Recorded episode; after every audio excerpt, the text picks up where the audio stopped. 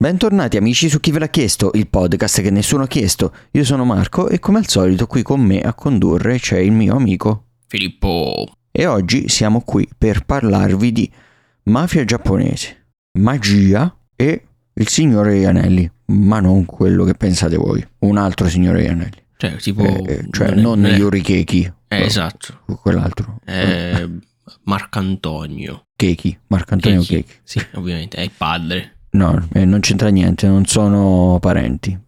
Che tu sappia.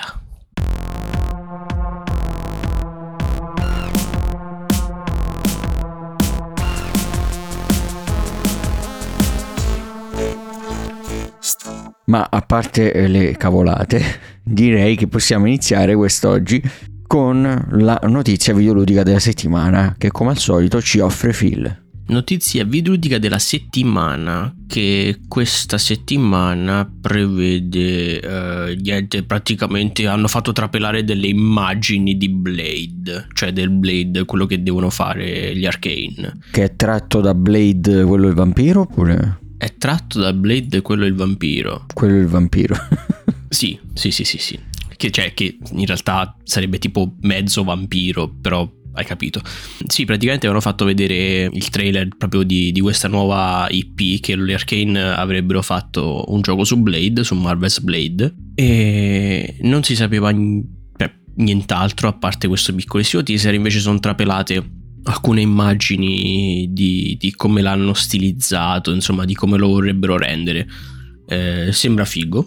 Mi sorprende sinceramente che gli Arkane abbiano preso la strada del... del adattare a videogioco supereroi essenzialmente, cioè non me l'aspettavo, però ha fiducia, o meglio forti del fatto che sicuramente non potranno fare nulla peggio di Redfall, spero. Beh sì, cioè lo spero, perché comunque gli Arkane non sono dei sviluppatori malvagi, eh. Sì sì, no, ma infatti, quindi mi è dispiaciuto un po' che abbiano un po' floppato con quel gioco. Sì, no, ma infatti anche perché loro, cioè, hanno fatto, cioè in... No, Infamous i... e Dishonored. Bravissimo. Dishonored, poi comunque anche quello più recente prima di Redfall, che non mi ricordo come si chiama. I giochi dell'Arcane hanno dei nomi che non mi riesco a ricordare, ragazzi, è proprio un, un difetto pesante. Non eh, hanno fatto anche Prey loro? No. Prey? Sì, hanno fatto anche Prey. Hanno fatto anche Prey? Eh sì. Allora punto ancora più a favore degli Arkane. Però insomma sì, hanno fatto roba bella. Le carte in regola ce l'hanno per fare effettivamente giochi di un certo calibro. Speriamo che Redfall sia stata più un'eccezione alla regola che non una svolta strana. Poi ci sono state altre notiziole, tipo, cioè, è, questa settimana è tutta gente che parla di, dei, loro fu, dei propri futuri. Deki Kamiya che si è separato dalla Platinum, che dice che vuole fare giochi. La gente sta iniziando ovviamente a buttare in giro rumor per il remake di Final Fantasy sette parte due, visto che si avvicina. Insomma sì, vabbè, ma tutte chiacchiere distintivo. Esatto, insomma. Esatto, tutte, tutte però chiacchierelle. Sai cosa non è chiacchiere distintivo? No. Do, do io una piccola notizia, diciamo public service announcement. Mm.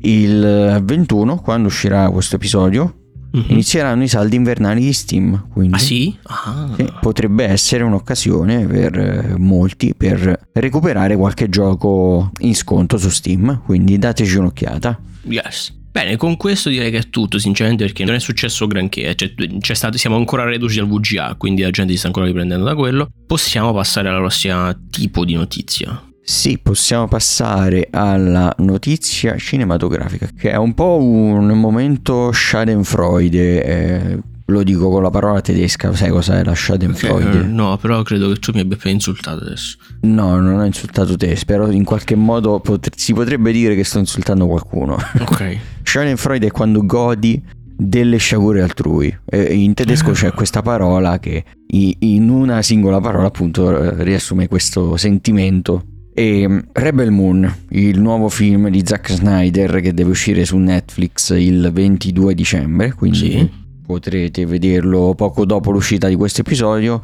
A quanto pare lo hanno visto i recensori e gli hanno dato dei voti veramente bassi. Oh sì, su Rotten Tomatoes ha un diciannove per cento di recensioni positive, solo diciannove per cento. Riusciremo finalmente a capire che Zack Snyder non sa girare niente? Eh, io spero di sì, però a quanto pare gli fanno comunque fare film, quindi non lo so, non lo so se magari noi lo capiremo, ma eh, i produttori no. Vabbè Marco, ma sicuramente adesso è stata tutta colpa di Netflix, lui farà uscire la Snyder's Cut, che è uguale però aggiunge mezz'ora di roba in più che fa comunque cacare, e tutti i fan diranno che è completamente diverso e molto meglio. Ma allora questa sarà la prima parte di Rebel Moon, perché è un film in due parti, quindi okay, se va male la prima parte potrà dire benissimo eh, perché ancora non avete visto la seconda, che farà ancora più cacare certamente.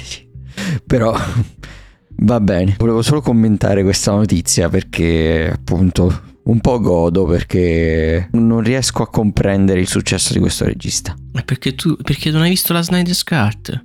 L'hai vista la Snyder's Cut? È vero, è vero, hai ragione eh, eh, però forse rimarrò nella mia ignoranza di non vederlo. E direi che per la notizia, la metto tra molte virgolette, notizia cinematografica, per la goduria cinematografica, eh sì, è, è tutto e, e possiamo passare al trailer di quest'oggi, che ci fa godere invece in altro modo, cioè ci fa godere perché ci piace, che è il trailer del nuovo film di Kung Fu Panda, Kung Fu Panda quattro, che uscirà in Italia il ventuno marzo duemilaventiquattro e che ci fa vedere un Po, il panda, per chi non lo sapesse, per chi non lo sapesse recuperatevi i tre film precedenti perché sono belli, belli Kung Fu Panda, molto divertenti più che altro, sono bei film di intrattenimento, d'animazione. Po, il protagonista, vuole raggiungere la pace interiore, ascendere praticamente, diventare un asceta del Kung Fu, però gli metterà i bastoni tra le ruote, o meglio non potrà dedicarsi alla sua ascesa perché c'è un nuovo pericolo, c'è un nuovo sfidante per Po, che è questa camaleonte che è in grado di cambiare forma e sta assorbendo praticamente il Kung Fu, i poteri di tutti i grandi maestri del Kung Fu del mondo, per poi andare a sconfiggere anche Po, e Po si, si dovrà opporre a questa cosa. Questa è la trama. Nel farlo troverà nuovi compagni di avventura e questo è tutto.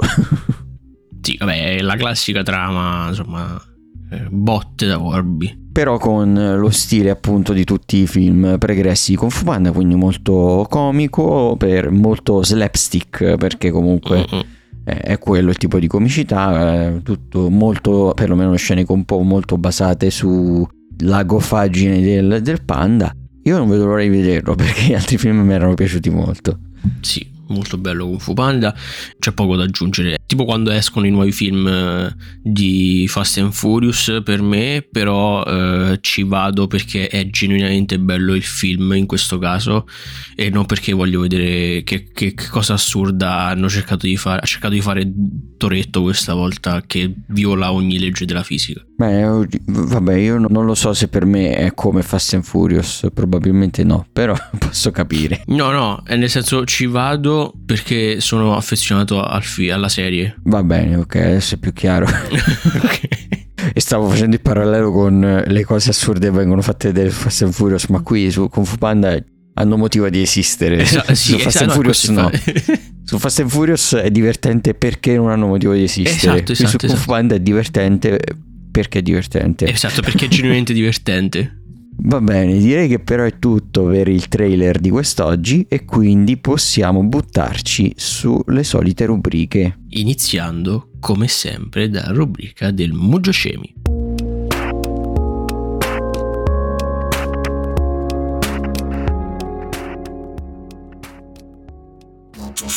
Rubrica del Muggio Sciemi, dove io chiedo a Marco che categoria vuole affrontare tra quattro a sua scelta, tra musica, giochi, scienza o mitologia. Marco, oggi voglio affrontare la mitologia, dai. Oh, vedi, perché abbiamo parlato di Kung Fu Panda, allora c'hai questa vena mitologica. Esatto, fammi una domanda su Kung Fu Panda. Ok, allora, quale di queste creature mitologiche, quindi cioè nel senso che non sono vere, che, che noi sappiamo, poi... Sì, è, chi- è chiaro cos'è la mitologia. Ok, perfetto.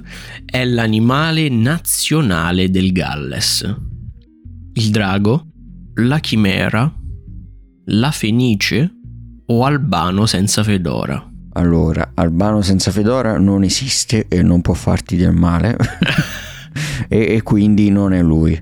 Ho in mente abbastanza... Oddio, spero che la, quella che ho in mente, mi correggo, sia la bandiera del Galles, mm. che ho visto probabilmente quando ci sono le partite delle nazionali di calcio, perché il Galles ha la sua nazionale di calcio, mm-mm. e probabilmente l'ho vista anche quando c'è, ci sono le nazionali di rugby che giocano. E se ho in mente la bandiera giusta dovrebbe essere il drago. Queste sono tante ipotesi. Ma sei certo? No, okay. Ho messo un grosso se, quindi okay. non sono certo, ma vado comunque per il drago. Ok, quindi confermi il drago. E la tua risposta è corretta, perché probabilmente ti ricordi eh, una, una bandiera abbastanza neutra, eh, cioè con due strisce, una bianca e una verde. Esatto, mi ricordo questo drago verde io. No, non è verde il drago. Ok. Il drago è rosso. È un drago rosso su due strisce bianche e verdi. Ok, mi si è, mi si è confuso. È un drago italiano, quindi. Esatto, sì. Cioè, infatti, forse è un drago, è un drago degli anni di Mussolini, perché c'è un braccio alzato e non, ah, non, yeah. non, non approviamo di, questa, di questo drago. Sappiamo che fine ha fatto, insomma, in cosa si è reincarnato. Esatto. Però sì, sì, eh, la risposta è corretta. Inseriremo un jingle della vittoria qui.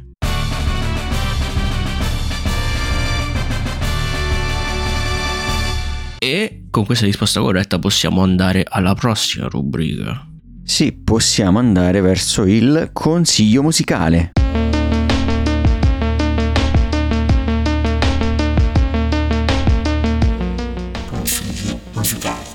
E quest'oggi voglio consigliarvi l'album di una band che purtroppo non è più in attività, perché si è sciolta, si è sciolta ormai nel duemilaundici. Oh yeah. E è una band che faceva musica elettronica fondamentalmente e che ha fatto solo due album prima di sciogliersi, e il loro album che voglio consigliarvi ha lo stesso nome della band, ovvero Shinjuku Mad, mm. che è un nome tratto da un film, tra l'altro giapponese. È un album che è stato Vaporwave prima della Vaporwave. Ha quelle sonorità molto molto simili a quelle della Vaporwave, ma non... È stato un precursore. Sì, veramente sono stati dei precursori. E ci sono dei pezzi dentro quest'album che sono delle perle, veramente. Ed è in generale un ottimo album eh, di musica elettronica, fatto salvo per qualche pezzo un po' sottotono, ma veramente ottimo. Talmente ottimo che poi qualche artista di Vaporwave, anzi nello specifico Blank Banshee, che è uno dei maggiori esponenti della Vapor Trap, ha preso alcuni sample, cioè alcuni pezzetti da quest'album e li ha usati per fare poi le sue canzoni. Quindi provate ad ascoltare quest'album, probabilmente non ve ne pentirete. Se ve ne pentirete venitemelo a dire e organizzeremo... Ma Marco eh. sarà perseguibile finalmente. No, no, no, organizzeremo un duello all'ultimo sample ah, tra okay. me e voi per decidere chi ha ragione. Esatto. Io farò da testimone. Beh sì, funziona così. Eh sì. Però funziona anche che abbiamo finito il consiglio musicale di oggi. Così pare. Eh sì. Quindi passiamo all'ultima rubrica di ogni episodio, ovvero quella delle recensioni.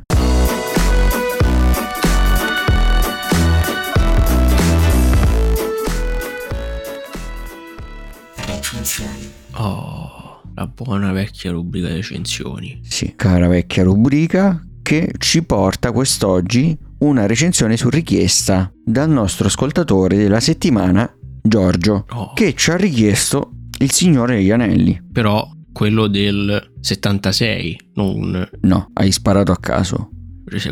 Non dire i miei segreti in diretta. È del settantotto. Qua si vede, però ci sono andato vicino, ci sono andato. Sì, sei andato vicino, però non è del settantasei, è del settantotto e non è... Il Signore degli Anelli che avete in mente voi, film live action, è il film di animazione che chiaramente è tratto dal libro Il Signore degli Anelli di Tolkien e che segue le vicende del primo libro, primo e secondo. La Compagnia dell'Anello è di metà del secondo, Le Due Torri, sì. perché doveva essere il primo di due film, sì. che poi non è stato portato a termine con il secondo film, è uscito solo questo primo. Quindi per chi conosce il film eh, o il libro si conclude praticamente al Fosso di Helm. Sì. La storia. E è stato il primo adattamento cinematografico di sempre del libro Il Signore degli Anelli. Yes. È diretto da Ralph Bakshi ed è in rotoscope. È girato con la tecnica del rotoscopio, esattamente come il film di cui avevamo parlato la settimana scorsa, e esattamente come il film di, di cui avevamo parlato la settimana scorsa, American Pop, anche lì era regista Ralph Bakshi. Praticamente negli anni settanta Ralph Bakshi ha scoperto il rotoscopio e iniziò a fare tutti i film con rotoscopio. Sì, è rotoscopiato. È rotoscopiato, quindi... sì, sì. Rotoleso. Sì, ha cominciato a fare tutti i film in rotoscopio, però questo film onestamente... a livello proprio tecnico d'animazione è meno bello rispetto a American Pop, cioè come tecnica del rotoscopio qui è molto più banale e, e quasi non si capisce che è il rotoscopio in alcuni punti. Sì. Sembra il gioco di Zelda, quello in D V D.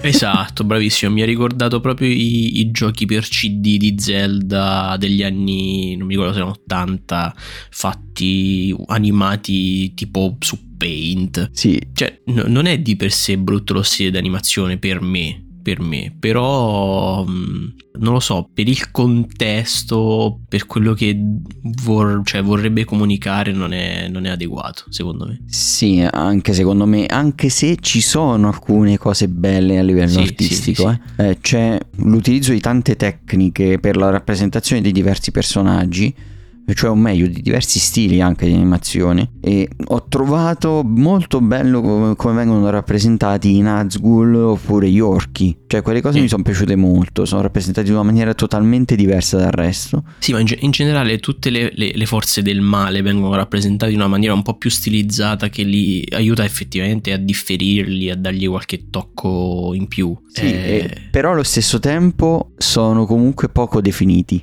Sì. Sì, cioè sì, tutte sì. Le forze del male sono molto fumose, non, non, non si riescono bene a definire, cioè sono definite nel senso come forze del male ma mai come individui, è il male come se si volesse dire quello è il male generico. Sì, astratto. Però direi per parlare di questo film c'è bisogno per forza di fare il parallelo con il live action.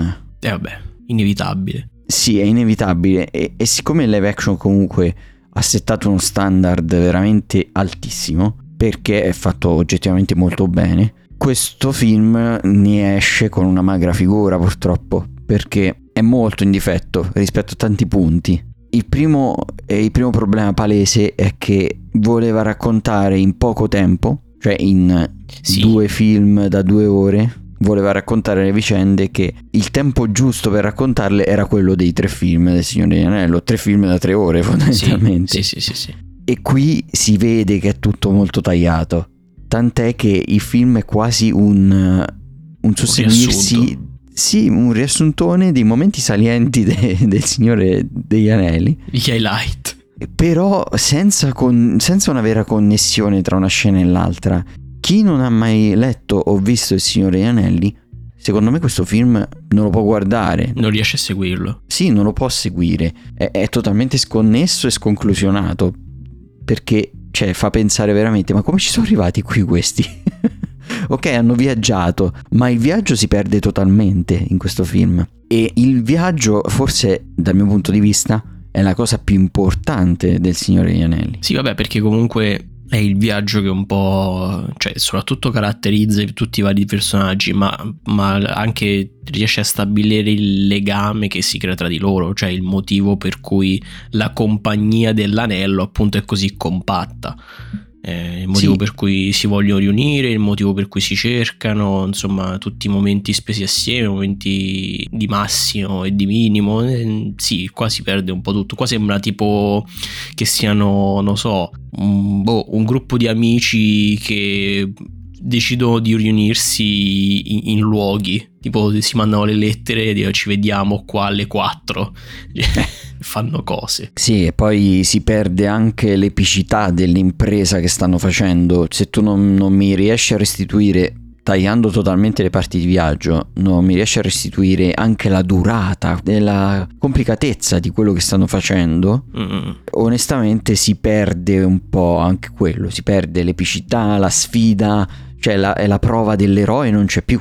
fondamentalmente. Sì, no, ma cioè, si perde molto anche proprio, come dici tu, l'epicità, per via del fatto che proprio il modo in cui parlano e conversano tra loro è come se avessero animato le conversazioni dei personaggi del libro senza però il narratore esterno, le spiegazioni del narratore, perché praticamente i personaggi parlano di luoghi ed eventi e, e, e altri personaggi come se effettivamente, cioè in modo naturale, però come se appunto per loro fossero scontate, anche se il, lo spettatore non ha idea di cosa stiamo parlando. Nel film, nel live action invece, c'è proprio nella metodologia delle loro conversazioni, ti comunicano bene l'importanza di certi nomi, tipo quando, non so, per dirne una, sono riuniti, adesso non mi ricordo come si chiamava il posto, come però si sono riuniti tutte le varie razze per discutere cosa fare dell'anello,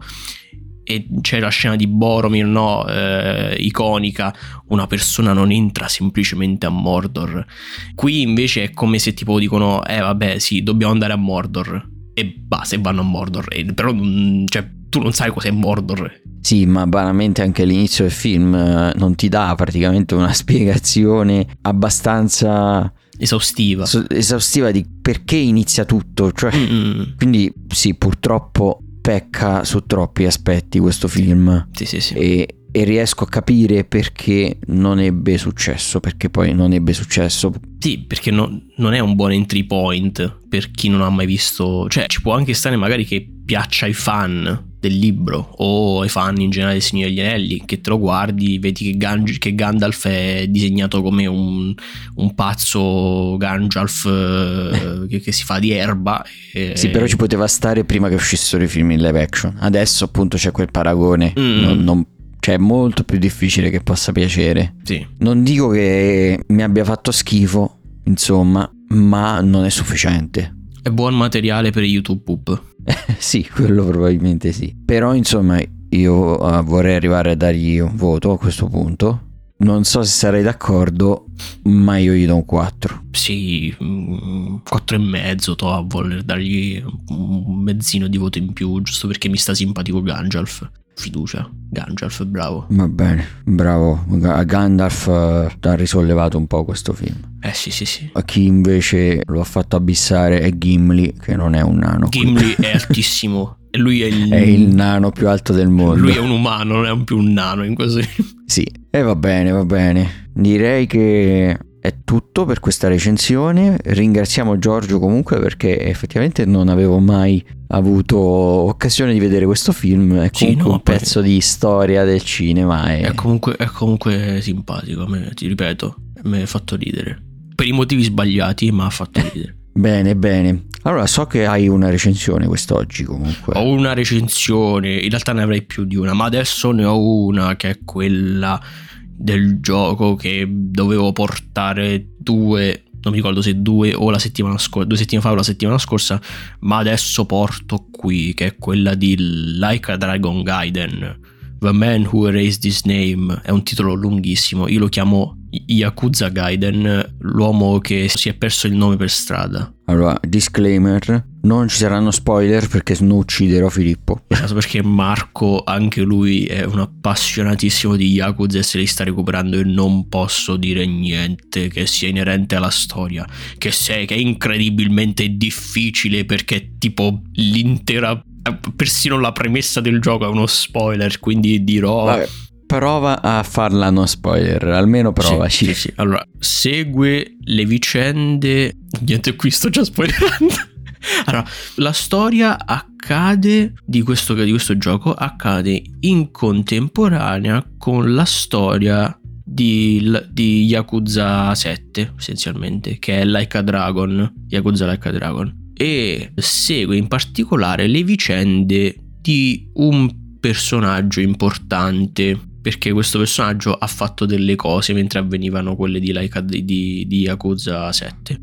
Senza stare a nominare personaggi, mi riferirò da adesso in poi al personaggio interessato come John Yakuza, così non sapete chi è. È mister, mister Yakuza. John Yakuza eh, dovrà affrontare le conseguenze delle sue scelte nel capitolo precedente, che lo spingeranno poi a intricarsi con quelle avvenute durante Like a Dragon di Yakuza sette, e eh, nel farlo seguirà il gameplay degli Yakuza precedenti al sette, quindi Yakuza sei, cinque, quattro eccetera eccetera, però con un twist, perché praticamente John Yakuza in questo capitolo avrà accesso a dei gadget di combattimento pseudotecnologici. Dico pseudotecnologici perché ovviamente, come tutte le cose Yakuza, non hanno senso, però funzionano, quindi vanno benissimo così. Io come sono. Immagino robe tec- molto tecnologiche che però poi vengono usate semplicemente per picchiare normalmente le persone. Esatto, esatto, sì, cioè eh, tipo uno dei gadget è letteralmente una cosa rivoluzionaria, cioè praticamente è un... non so neanche se è un braccialetto o un anello, perché non fanno neanche vedere che cos'è effettivamente, però è un accessorio attraverso il quale tu praticamente puoi manifestare un lasso laser, di, di energia laser, con cui puoi afferrare le cose, che già di per sé è tipo, boh, sarebbe fighissimo e utilissimo, però qui viene utilizzato solo per recuperare gatti dagli alberi, oppure oggetti da molto in alto, oppure afferrare persone e schiantarle contro le bici. Quindi sì, qui viene solo per picchiare. Poi bene. Un altro accessorio sono delle scarpe razzo, cioè sono letteralmente de, de, tipo le, le scarpe quelle eleganti, tipo a, a pelle di serpente, però a razzo, cioè ti permettono di, di, di praticamente slisciare lungo il pavimento come se fossi, come se ci stessi volando con de, dei razzi. Ok, figo. Fichissimo. Un'altra è l'abilità di richiamare con un auricolare e pilotare dei droni contro le persone, che di nuovo anche qui, cioè tu puoi richiamare tipo un centinaio di droni a comando praticamente. Va bene, non me li spoilerare tutti, qualcuno lasciamelo okay, da scoprire. Okay.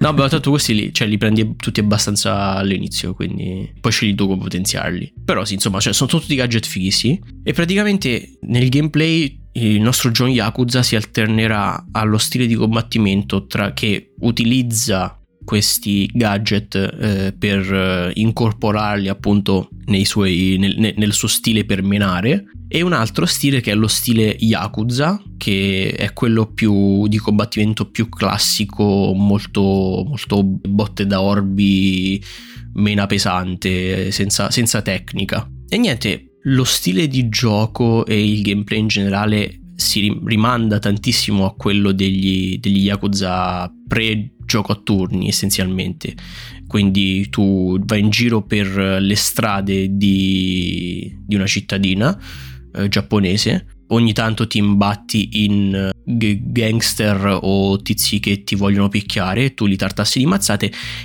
E però il punto focale del gioco rimane la storia e soprattutto le side quest, le side story, che sono fuori di testa e divertentissime, insieme a tutti i minigiochi pienissimi, quindi rimangono ancora il karaoke, ritorna la, la gara con le macchinette, con le macchinine che devi personalizzare, potenziare a seconda del circuito, de- customizzarne in modi più diversi, e tantissimi altri minigiochi che, mi sono, che sicuramente adesso non mi ricordo. Però oltre a tutto ciò viene, sta- viene anche aggiunta una modalità arena che è inerente alla storia, quindi evito di fare di nuovo anche qui fare nomi o descrivere perché, che cos'è questa arena, però praticamente è una modalità dove tu devi gestire la tua squadra di lottatori, cioè tu controlli sempre John Yakuza d- nell'arena, però ti devi anche creare una squadra con i personaggi più svariati, strambi e pazzi incredibili,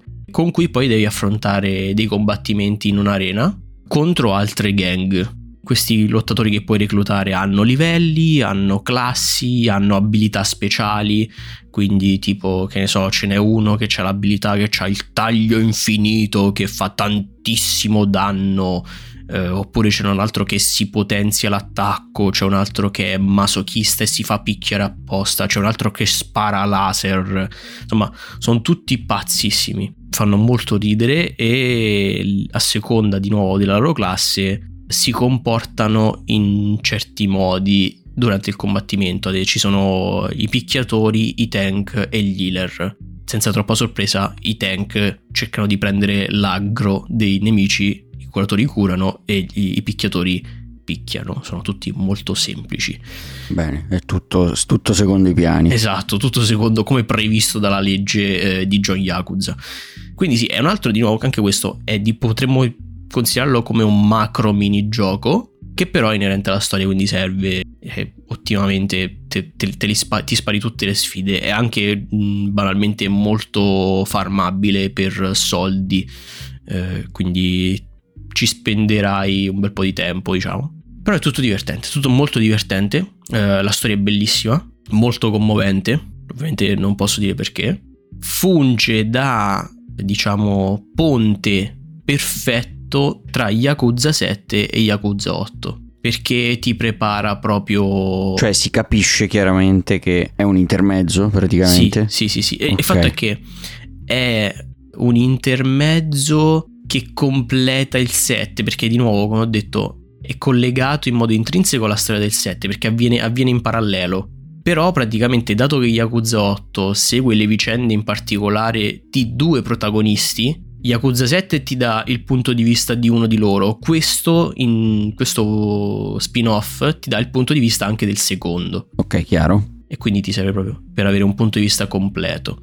Detto ciò, straconsigliato, soprattutto se magari siete uno di quelli che avevano giocato Yakuza sei e poi passando al sette non vi era piaciuto, non avevate gradito troppo il, il sistema a turni, che perché vi, vi eravate troppo affezionati a quello passato. Questo vi riporterà ai, ai bei tempi e soprattutto vi darà tutto quello che vi mancava, quindi straconsigliato. Se, se, se siete fan della serie, ovviamente inutile ve lo dico, da must buy.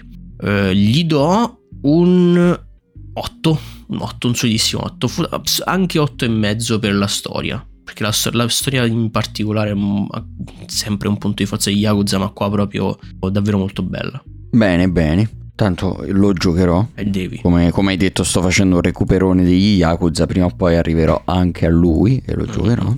Però questa settimana ho giocato un giochino, ci ho giocato qualche ora, ve ne voglio parlare perché non mi è dispiaciuto. È un roguelike che si chiama Magicraft. L'ho giocato su Steam Deck, disponibile su Steam. Non credo sia disponibile per altre piattaforme in questo momento, è in early access, non so se poi uscirà anche su altre piattaforme oltre a P C. Comunque questo roguelike, o meglio roguelite, molto light, perché poi ha componenti di potenziamento, diciamo, che possiamo acquistare tra una run e l'altra, che prova a mixare un po' The Binding of Isaac e Noita. Mi spiego. Mm. Come struttura ha un po' quella di The Binding of Isaac nell'andare avanti nelle run, perché è un gioco a run come tutti i roguelike, sì, dove abbiamo le stanze, ci muoviamo all'interno delle stanze, poi arriviamo a un boss e passiamo al piano successivo, diciamo, eh, o meglio,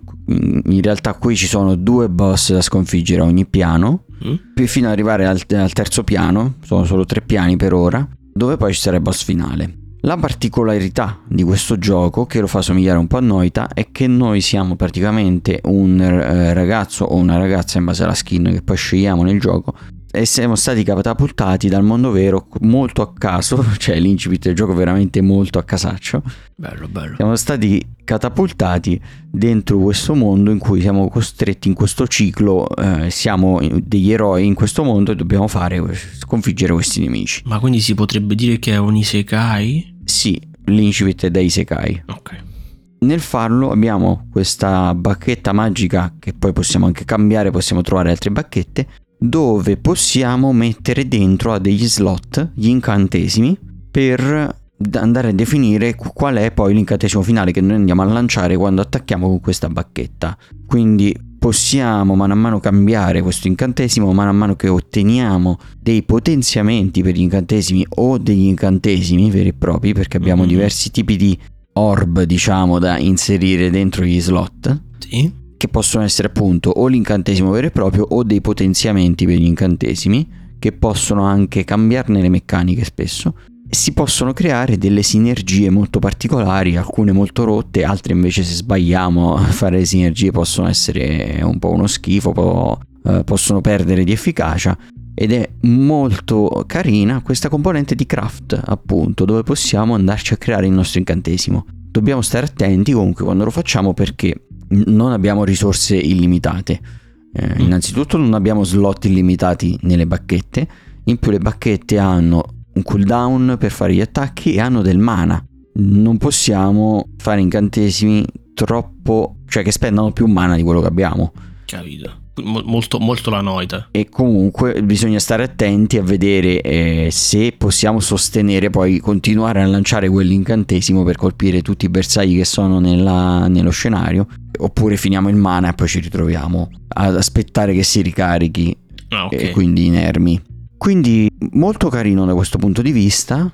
A livello di difficoltà è abbastanza impegnativo, nel senso dipende molto, come in The Binding of Isaac, da quanto siamo fortunati con le run, da, da quanto siamo fortunati nel trovare le sinergie tra questi incantesimi che otterremo durante la run. Il gioco è uscito da pochissimo e ha ancora qualche problemino a livello di bilanciamento, secondo me. Soprattutto ci sono alcune cose tipo lo shop che io ho trovato poco utile. Ci sono alcune cose poco utili che vi ritroverete a, a sfruttare poco durante il gioco. È un peccato. Bilanciare meglio alcuni aspetti del gioco permetterebbe di spingere il giocatore a usare un po' tutto quello che gli si dà a disposizione. Qui invece non c'è tanto questa cosa. Una volta che avrete individuato una strategia forte per voi, difficilmente cambierete poi modo di giocare o modo di scegliere le stanze dove andrete. Ecco perché ogni volta che sconfiggiamo una stanza abbiamo una scelta su, sulla prossima stanza da visitare.